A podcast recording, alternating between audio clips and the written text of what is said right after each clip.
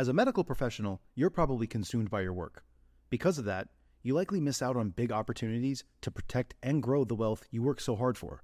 Luckily, through passive real estate investing, you can place your capital in the hands of trusted syndicators who do all the legwork while you sit back and let your money work for you. Syndicators like Ascent Equity Group. Ascent Equity Group is led by three medical professionals turned full time real estate investors who have secured a quarter of a billion dollars in assets in just three years. And their latest opportunity, Sunrise in Chandler, is open now. Sunrise in Chandler is an exciting 177 unit value add multifamily opportunity in the affluent city of Chandler, Arizona. This Class B asset in a Class A location was secured at a significant discount and is already cash flowing out of the gate, with 89% of the units still in need of renovation. Sunrise in Chandler is close to meeting its capital raising goal and will be closing soon. So if you'd like to learn more, visit ascentequitygroup.com forward slash best deal to schedule a call. That's A S C E N T equitygroup.com slash best deal. This opportunity is open to accredited investors only. Doesn't matter who you are, what program you come from, where you learned how to invest. Rehabbing is a strategic game that you must master. Best ever listeners, before we jump into today's episode, for all my fix and flippers out there, are your financing costs eating away at your bottom line? And are you looking for a way to increase your overall profits by lowering your loan payments to the bank or maybe your private lender? Well, our best ever sponsor, Patch of Land, you know Patch of Land, they've been on the show. Representatives of their company have been on the show many times. They've been a sponsor of this show many, many times. They're back for more because they love you and they love working with the best ever listeners and they've got an interesting point of view on interest rates. And that is that it's the interest rates that we are quoted shouldn't necessarily be taken at face value because perhaps a higher interest rate could actually deliver a lower cost to your fix and flip loan.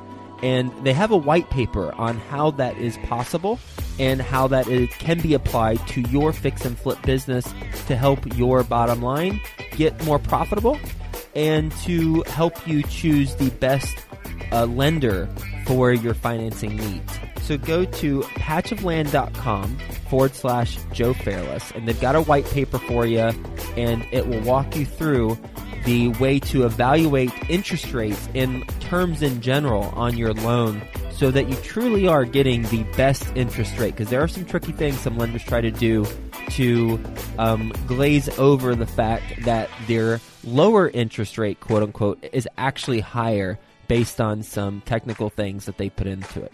So go to patchofland.com forward slash Joe Fairless and get that white paper so that you can save money on your fix and flip projects. Patchofland.com forward slash Joe Fairless. Best ever listeners, how you doing? Welcome to the best real estate investing advice ever show. I'm Joe Fairless. This is the world's longest running daily real estate investing podcast. We only talk about the best advice ever. We don't get into any of that fluffy stuff. With us today, Ryan Garcilazo. How you doing, Ryan? I'm good. How are you, sir? I'm doing well and nice to have you on the show. A little bit about Ryan. He is the owner of the Garcilazo Group and he trains people who are just starting out, contractors and wholesalers, how to rehab because he has rehabbed nearly 600 homes and worked with nearly 1,000 investors. He won a top 550 contractor award the past four years and earned a top spot on the Inc. 5000 list. And well, as he said right before we started the interview, he said he wants investors to see the flip through the eyes of a contractor, not necessarily the investor. So that being said, Ryan, you want to give the best ever listeners a little bit more about your background and your current focus? Thank you for having me on. So real quickly, my background is as in a contractor for the past 10 years. We own the Garcilazo Group, and in that company, we were general contractors that service Chicago and in Florida and over the years, we basically rehabbed over 600 homes, probably closer to 700. I like to leave out the first 100 or so because they were all up. So I don't want to count everything that we messed up, but hey, they do count. But at the end of the day, we figured out the business and we did figure out exactly how to do this business right and scale it as contractors. One of the things we realized first and foremost is our investors simply didn't understand how to rehab, which is common everywhere in every state on every coast. It doesn't matter who you are, what program you come from, where you learned how to invest rehabbing is a strategic game that you must master. So, for example, you have investors who are learning how to real estate invest. That's one half of the battle. If you really want to touch a home and you want to rehab it, and you want to do something physically to alter its appearance, you have to know how to do that. Because just hiring a general contractor alone is not going to get you the promised land. Because as an ex general contractor, I made money off every line item. I hit you with a GC fee. I had change orders coming out my ass, and you were going to pay them. Why? Because you're scared I'm going to walk away. You didn't know how I do my job. You didn't understand the construction process because at the end of the day, like I always say, real estate is one industry and construction is a whole separate industry. You have to know both to flip a house. So what we decided to do after all these years is we said, you know what, there's an opportunity here because I'm tired of seeing and hearing all these investors going to all these meetups worldwide, nationwide, and the first thing out of their mouth is I need a new contractor. Not necessarily true. What you need to start saying is I need further education and training on rehabbing and construction. And that's when we opened up the Rehab Depot Inc. based out of Chicago. What we have is a three month program where essentially we do one month of classroom time with an investor. We show them how to rehab through the eyes of a contractor. We teach them how contractors operate, how they think, how they work, where they're fraudulent, where they try to scam you, where they try to pad things, how to price, how to bid, the whole nine. The second month is all ride alongs, and the third month is hands on at our state of the art rehab facility where we're actually going to teach investors how to cut their own drywall and install their own drywall, how to paint properly, how to frame a wall, how to frame a window, how to frame a door. Why is that important? Because as an investor, if you could understand the time it takes to do these installs, you'll have a better respect for your contractor. More importantly, you'll also understand how long certain tasks take in a rehab so you can better calculate how long a project's going to take. So you're in control. The whole idea is we're no longer the adversary. We are your advocate, and we want to put you in the driver's seat so you have enough leverage to negotiate and work side by side with your contractor so you don't have to wonder if he's lying. You don't have to wonder if this is true or not true. You're going to understand the permit process. You're going to understand how architects work. You're going to understand how to read blueprints. We're going to teach you the art of construction, fully focused on rehabbing. And we've been doing that all year. And it's been an amazing, amazing turnaround, I'll say that. What are some common things that contractors do to pad their bottom line? For example, at the end of a bid, usually you should have a GC fee. When we were contractors, I always had a GC fee. I wanted my clients to know what I'm making as my overhead. The GC fee in the common world can be as high as 33% if this is a consumer job. What do I mean by that? I mean, if you call me to remodel your kitchen, I could easily charge you 33% markup, and you're going to pay it because that's the consumer world. In a rehab, we all know as investors, because I'm an investor as well, that you do have a budget, and usually that budget is very, very tight. In all reality, investors always want the best quality, the best materials for the lowest budget possible. The reality of what I just said, it doesn't work. It's logic. You can't have the best without paying for the best. The other thing is, in this business, you're never going to get the A contractor because the A plus contractor doesn't rehab. They don't need to. They're out building Chipotle's and McDonald's and skyscrapers. Why? Because they have their market and their margin where they can make their 33%. What's happening is a lot of contractors now are coming into this game of rehabbing and they're still thinking they can mark up the same price, and you just can't do it because the rehab budgets don't hold 33%. You have to be able to charge 10 to 13% and go after volume. The contractor that scaled his business to 100 properties a year is because I was charging 10 to 13% per project as my markup, but I was able to do 10 to 20 projects a month because of that. This is a volume game. So that's one area where contractors are able to pad projects. If they're not putting in a GC fee because they're not being honest, for whatever reason, they don't want the investor to see what they're making. I don't see why this is business. So what they're doing now is if the electric line item for a full gut rehab is thirteen thousand five hundred in Chicago, they're going to make it fifteen thousand five hundred in Chicago, and they're going to put two thousand in their pocket. Then they're going to put in a line item for maybe the whole house needs to be plumbed on a full gut in Chicago for sixteen thousand. They're going to make it eighteen thousand, put another two thousand dollars in their pocket. All they're doing is they're fucking up their accounting, they're messing up their books, they're going to have poor money management when it's all said and done and who suffers? The investor. Because the guy is trying to take money off every single line item, but he can't track that. That's an accounting nightmare.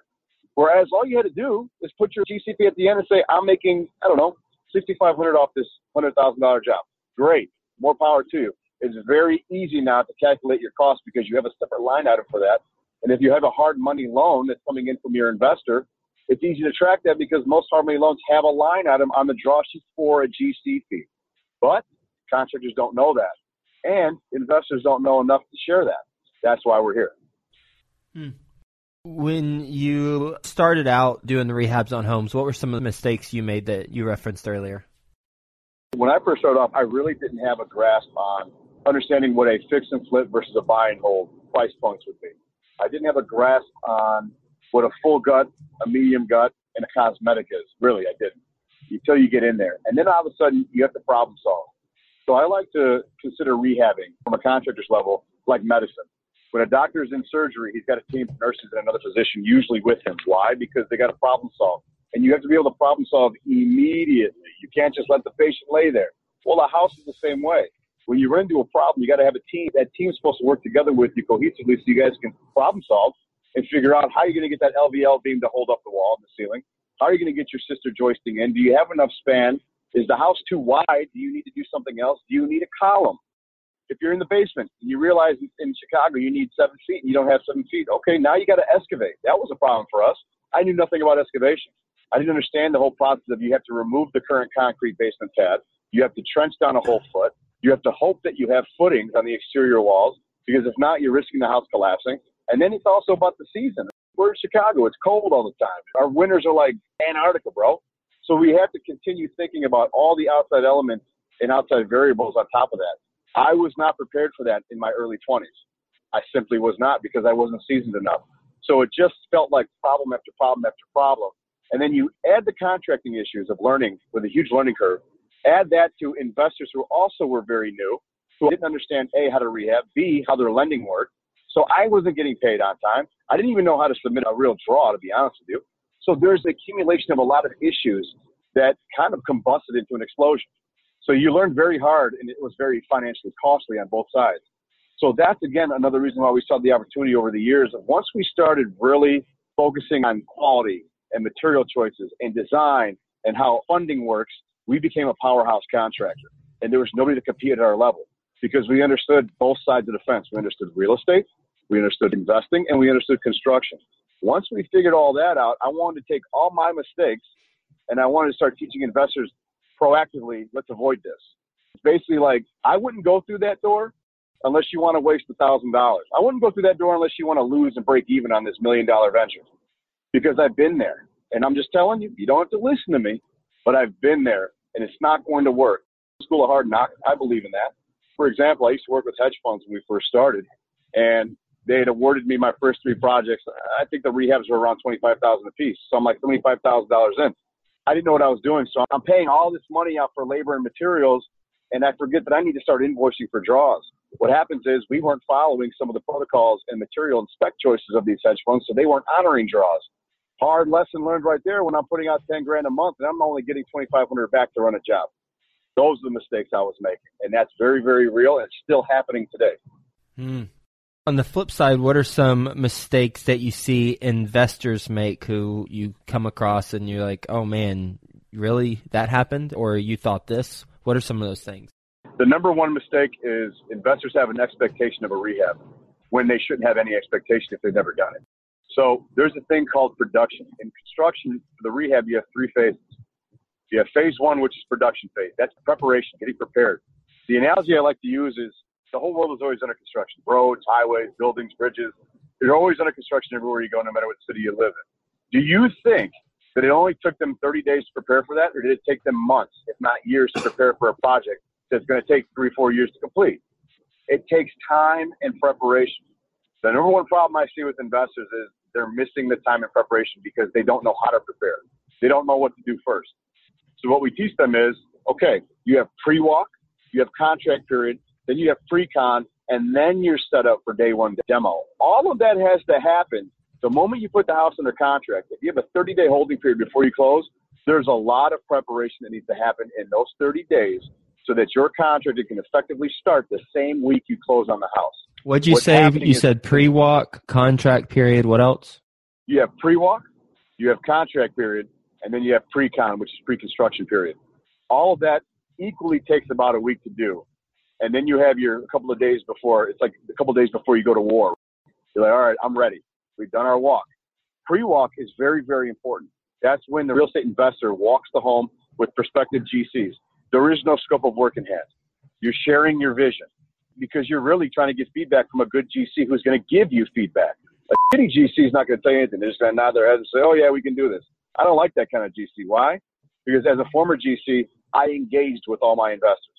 So pre-walk is when you're walking it, you're sharing your vision as an investor. Here's what I like to do. I want to knock down this dining room wall. I want to do an open floor concept. I want to see the kitchen from the front door. I want to remodel the bathroom, refinish the hardwoods, nice chandelier with some wainscoting on the walls. That's the vision. You walk pre-walk with your contract the whole way through. However many floors it is, so be it. Multifamily, so be it. And then at the end of that conversation, you have to get three verbal commitments to get to contract period. You're basically asking him a question in a certain way that makes it seem like you're basically telling him. What we do is we train you to understand how long projects take. So one of the things you're going to get verbal commitment wise is you're going to tell them, all right, well, I put this property under contract today. It's the 28th. I close on it December 28th. I want to make sure you can start that week. Is that a problem? So you see, I'm kind of asking the question, but I'm basically telling him when I want him to start. He's going to say, yes, I have a month to think about it. Shouldn't be a problem. Boom. Verbal commitment number one is in the bag. Next verbal commitment. I've been looking at this. I'm anticipating about an eight week project. Does that sound good to you? You know what? Yeah, I think I could do this in about eight weeks. Great. I'm going to give you 10 weeks though, because you always give your contractor an extra two weeks because of inspection periods and surprises that will always happen. You got verbal commitment number two right there. And verbal commitment number three is the most important. You're going to tell him your budget. The idea of this is simple. You think the project is 75,000. Fine. You're going to tell him that you need him to do it for 62,500 and you're going to start low. So your next verbal commitment is basically telling them, all right, buddy, well, my budget on this is 62500 I'm going to get all the contract paperwork together in the next 48 hours and send that over to you. A good GC will say, wait a minute, I can't do it for 62.5. However, I could probably do it for maybe 65 to 68. You know you've already got the money in the budget for it because you leveraged them low on purpose. So you say, you know what, I'm cool with that. How about we meet in the middle? I'll give it to you for 67,000 you already know you have the loan for 75. So you already have a contingency within your own loan that you're already paying interest on. That's a win. The contractor doesn't need to know that. That's how you negotiate. You've just left your pre-walk with no paperwork in hand with your three most important verbal commitments that you can get from a contractor. Now you go into contract period. You're going to draft up your scope of work a little tighter from the conversations you had at pre-walk. You're going to make sure your budget's a little bit more defined so he understands what he's making on that 67.5 or 67,000 and then you're going to have your contract. You have your blank schedule in there for them to fill out, and then you have a blank sub list sheet. Let them fill out. If there's going to be subs on this job, you want to know who they are. Send that over to them via DocuSign. Give them a couple days. They send it back. Great. You've got everything done. You can review it, and then you set up for pre-con. Pre-con is usually a week before day one demo. Because remember, in the contract paperwork, your contractor has just supplied you is basically his project timeline, basically a start date, how many weeks it's going to take, and his tentative end date. So you have all that. Hmm. So now you can basically say, cool. So you're starting on, I close on the 28th. You're saying you can start January 1st. Cool. No problem. So basically, you're going to walk the house between Christmas and New Year's and say, I need the agent there. I need an architect there if I have an architect on the project. I need my GC there because now it's all hands on deck and you want everybody on the team in on any changes you may have made. Maybe you, the investor, have made some changes with the architect that nobody knows about. Maybe you and the agent have made some changes that nobody knows about based on comps. Now that contractor needs to know. So everybody meets the property. Now you go through the project one last time. It's more detailed and thorough than pre-walk. You address any possible change orders. You renegotiate any possible financials, and you discuss all the plans of action for this. So that come week one of demo, the plan is already set in motion, baby. Mm. That's how you prepare for a budget. That's how you prepare for a rehab. And I guarantee, from my personal experience, I've never in the thousands of investors I've worked with, I've never gone through that with an investor who's initiated it. I've initiated it. So that is the production stage, correct?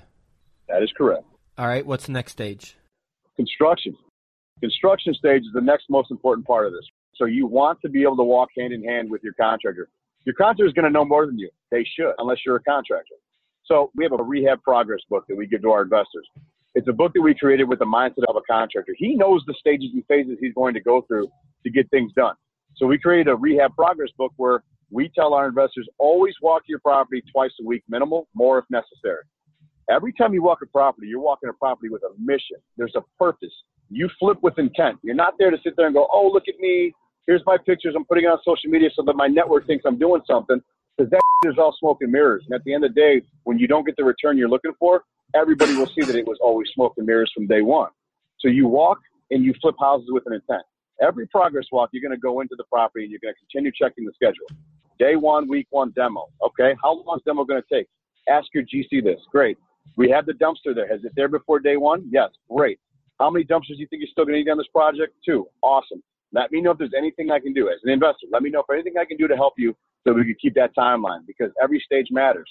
Once demo stage is done, you go in with your project rehab book. You're going to go look at that and you're going to say, okay, I'm going to go through my first demo phase. I'm going to ask questions. The dumpster was ordered on time? Yes, no. Was the dumpster removed on time? Yes, no. How many dumpsters were needed for this type project? You make a note of that. And then you write down, were there any issues associated with demo? Maybe there were, maybe there weren't. You write yes, no. Then there's another little line item under the demo phase that says, was there a draw associated with it? Yes, no. How much was the draw that was requested? How much was approved? Because that's always two different things. You can request 4,500, but the lender might see two. That's the nature of the business. So you want to document all that.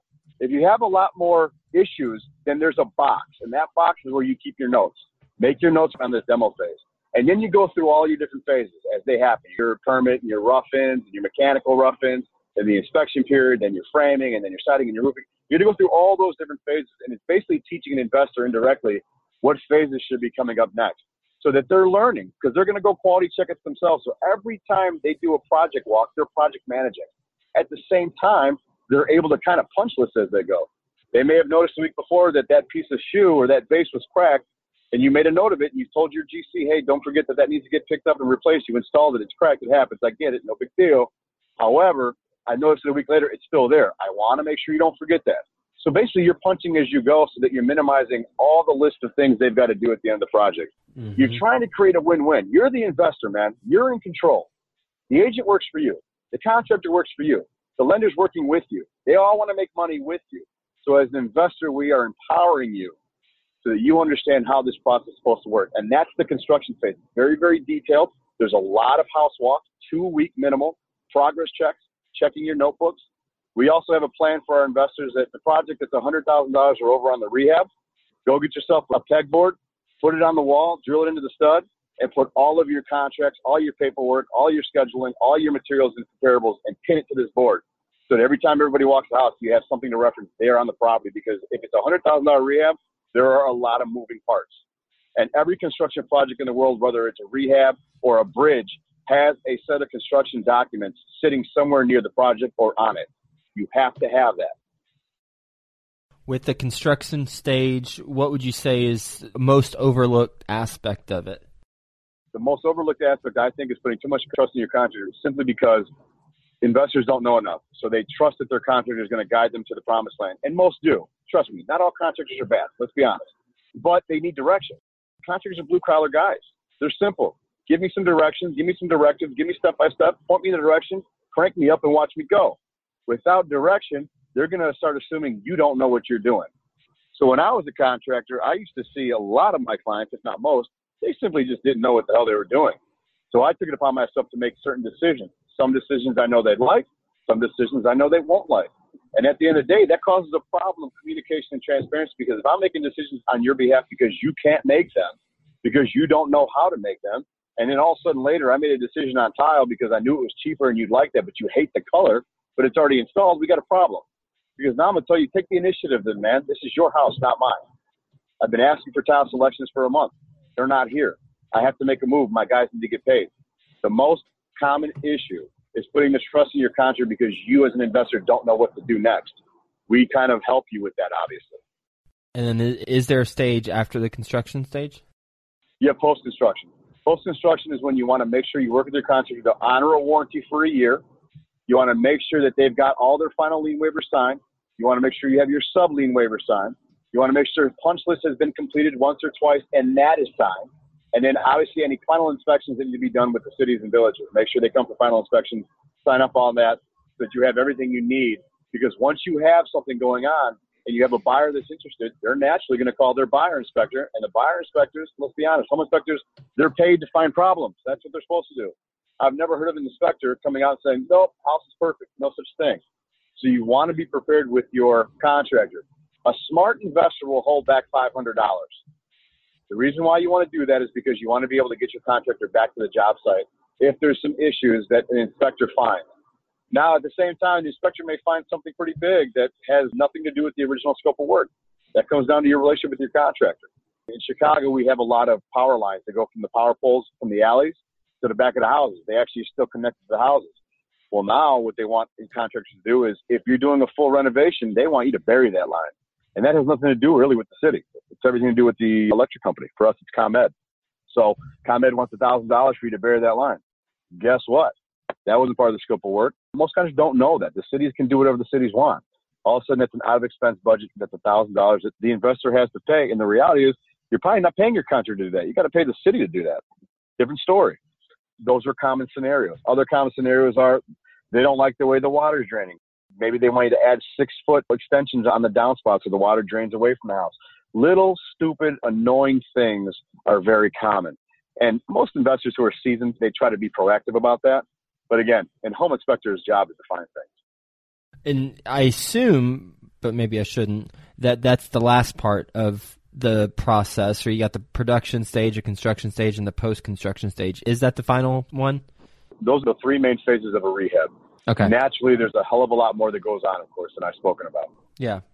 Well, what is your best advice ever for real estate investors as it relates to your area of expertise? My opinion is simply this there are a lot of programs out there that are excellent. You have Fortune Builders, you've got Homevestor franchisees, Rich Dad Poor Dad, Renatus. You have a lot of programs out there that are teaching you how to real estate invest. All those programs are good because you have to learn something. My recommendation is you call a company like ours, but then again, there is no company like ours. So you call the Rehab Depot because if you want to spend a little bit of money up front to help you, it's way better than losing tens of thousands later. And then that whole thing of, I told you so. The reason why I suggest this is because we lived it. I'll go out and I have a lot of clients that listen to this podcast. And I have a lot of past clients that have great relationships that also listen to this podcast. My point is this they're probably not going to like the fact that I say this, but I'll say easily 90% of my clients over the past decade never reached the return they wanted because they didn't know how to rehab. Don't be that person. If you're new, even if you're a veteran and you're still not getting the returns you're looking for, come learn how to rehab. We have online courses and we have Skype courses and we also are working in different markets.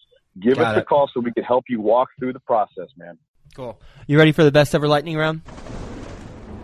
Let's do it, man. Let's do it. First, a quick word from our best ever partners. Today's sponsor, Patch of Land, has got the document for you that you've got to check out if you're a fix and flipper. They show you how a higher interest rate can actually deliver a lower cost to your fix and flip loan, and conversely, how a lower interest rate could deliver a higher cost to your fix and flip loan. Needless to say, you got to know this stuff to identify the best loan terms. Go to patchofland.com forward slash Joe Fairless. Get this document, patchofland.com forward slash Joe Fairless. Tired of the noise in the real estate investing space, but still want to light your business on fire? Real Estate Deal Talk is an original source of radio shows, podcasts, case studies, and articles devoted to real estate investing. For investors, by investors. Discover more at realestatedealtalk.com. That's realestatedealtalk.com. All right, best ever book you've read? Extreme Ownership. Best ever deal you've done personally, and not your first, not your last, but somewhere in between. I made 130,000 off one flip. What's a mistake you've made on a transaction that you haven't talked about already? I underbid a job grossly and came out of pocket to finish it. Best ever way you like to give back? Oh, I do a thousand dollar giveaway every Christmas. I walk around with a hundred dollars and I just randomly hand it out to people on the street. And where will you be during Christmas? No, I'm kidding. What's the best ever way? The best ever way the best ever listeners can get in touch with you, which you've mentioned, but if you can, feel free to repeat it. My phone number is simple: 847-899-5713. You can find me on social media under my name, two names, the Rehab Depot and Ryan Garcilazo, and obviously on my webpage, www.thegarcilazogroup.com. Reach out to us. Let's get you in the program and learn to flip, baby. That's what we're here for. Well, thank you for being on the show, talking about from a GC standpoint how to see the flip through the eyes of a contractor versus the eyes of an investor and the three phases in the rehab process the production phase, the construction phase, and the post construction phase. In the production phase, make sure that we identify and get the start date, the length of time that it will take, in the budget. And you talk through the biggest the biggest thing, brother, is the three verbal commitments, man. Just remember that somehow, some way, you need to learn how to get the three verbal commitments the first we give a property under contract. And I'm glad that you talked through how to actually have that conversation with them where you kind of did a role play and went through that process. So thanks for being on the show. Hope you have a best ever day, and we'll talk to you soon. Thank you guys. I appreciate it. I look forward to working with anybody and everybody. Have a good day. Tired of the noise in the real estate investing space, but still want to light your business on fire? Real Estate Deal Talk is an original source of radio shows, podcasts, case studies, and articles devoted to real estate investing. For investors, by investors. Discover more at realestatedealtalk.com. That's realestatedealtalk.com.